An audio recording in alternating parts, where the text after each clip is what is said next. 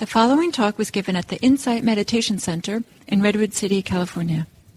Please visit our website at audiodharma.org.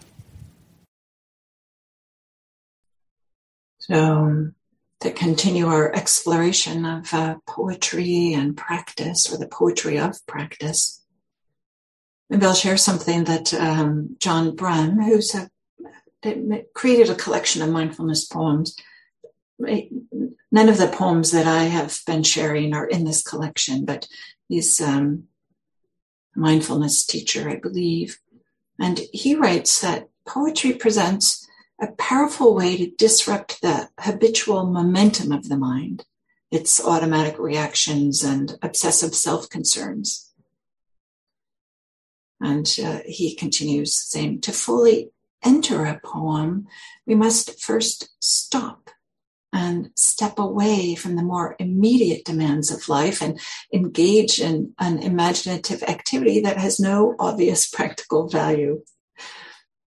So I appreciate he's bringing in this way in that to uh, enter a poem is where we have to stop or interrupt the normal way of thinking or the usual way of doing whatever it is we do. And to engage in an imaginative activity so that if, right, the poems do require a certain imagination, especially ones that have a lot of imagery. And then I like that uh, John Brehm includes, it has no obvious practical value. Yeah, right? So often we're concerned with what's practical. But, and lastly, this is the last thing I'll say from John Brehm. He writes, more importantly, we must shift out of our everyday consciousness, the speedy mind wrapped in its self centered stories and projections. But usually our minds are, you know, trying to make us happy and avoid difficulties and stave off pain and difficult emotions. But if I were to stretch John Brehm's uh, discussion about poetry, I would say that um, maybe to fully enter a poem, he's talking about it is to interrupt the momentum of what the mind usually does. But what if we say to fully enter a poem is to enter the temple of the heart rather than being in the thinking of the mind?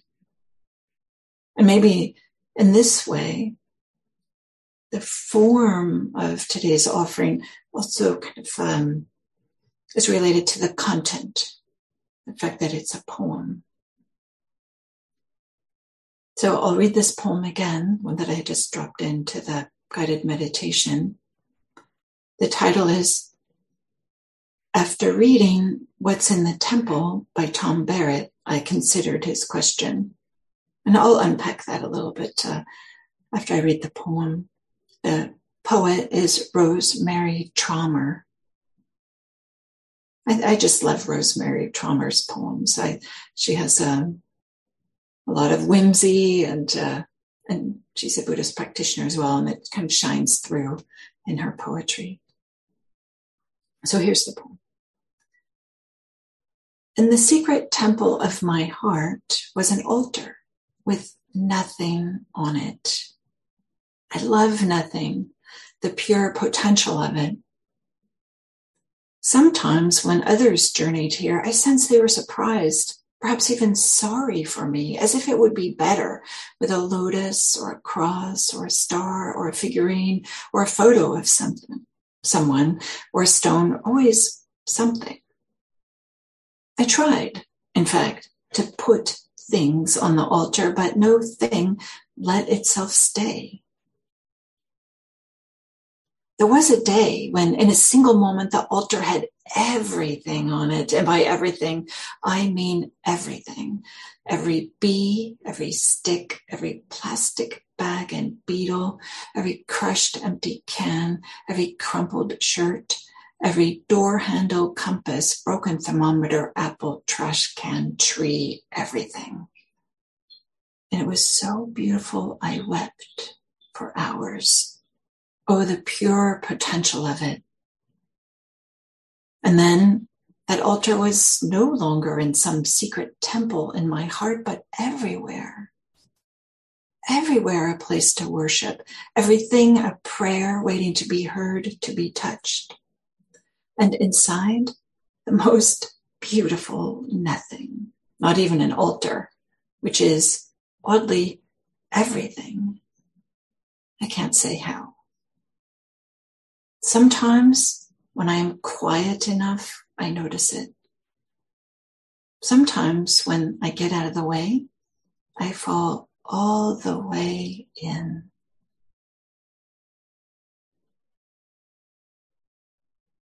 So this poem that's called What's in the Temple by Tom Barrett, because we've kind of like entered into a conversation between two poets.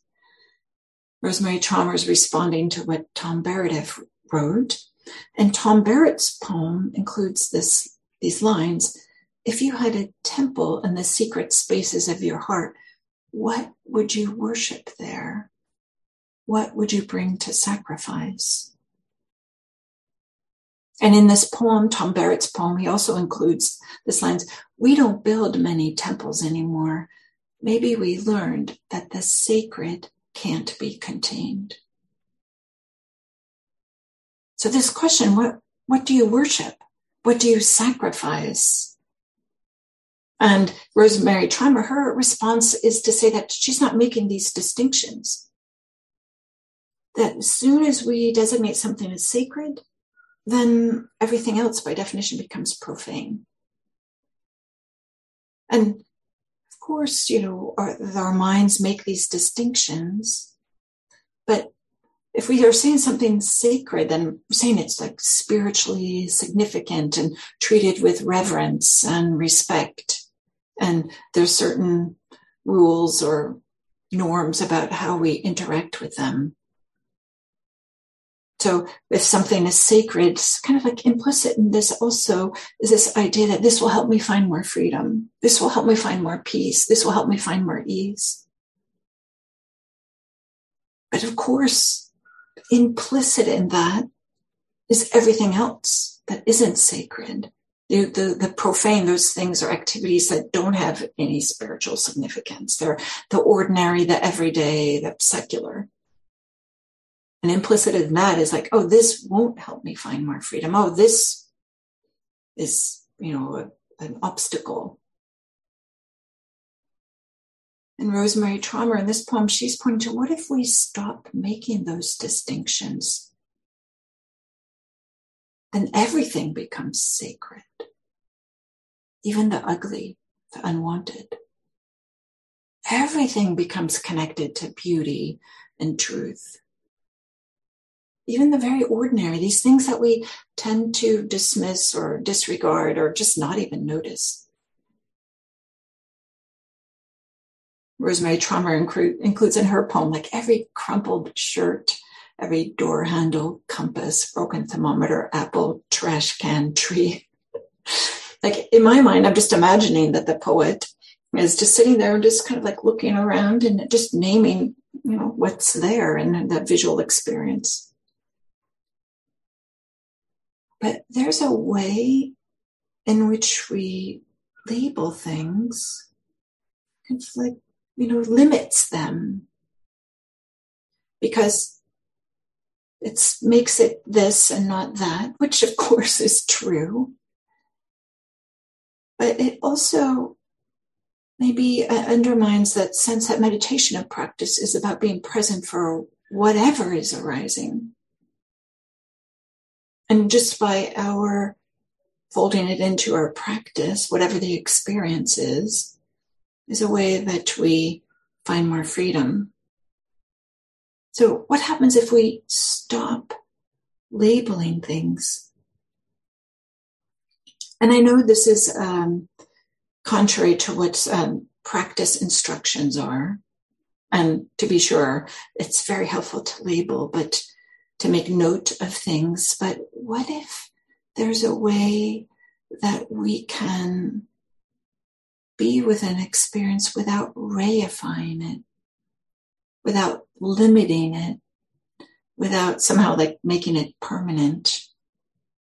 And I first discovered this the very first time I ever entered some or heard some Buddhist teachings. The teachers was in a yoga studio. Uh, gave this expression. They were holding up an object. For them, it was a, a, a pen, but in the same way I'm holding up a striker, a striker for the bell. I'm calling it a striker, so you know, it is a striker. That's how it can be used. But maybe it's also a back scratcher, something that can help you reach a place in your back. Or what if it's uh, somebody you wanted to like scare an intruder or something and you could throw this object or and it would be i don't know something a weapon or something. Or maybe if um this got taped to my hand then it would become like a splint. You know i'm just making up all these things right? But that this one object as soon as we call it a striker it's limited. It's just this. It's not all those other things. So to be sure, labels are helpful and important, and we need them and we use them, and this is what naturally happens, the mind does. But what if we softened all these labels? Sacred, profane, bell striker, back scratcher. And if we are stopping making these distinctions between sacred and profane, then there is no longer a maker of the distinctions. There's no longer an entity that's at the center that's assigning things sacred or profane. There's no longer something that's here like, oh, yes, this is good, this is bad, this will help me in my spiritual life, this won't. So, this idea of making something sacred or profane revolves around a center. The center that's a me or mine. This will help me or this won't help me. What if there's no center? What if there's just experiences without a center? And I think this is what the poet is pointing to when she writes Sometimes when I get out of the way, I fall all the way in. And this is real freedom. This is a real deep freedom. And I know this is a paradox about making labels or distinctions and not making them, but this is part of the paradox of practice and maybe the art of practice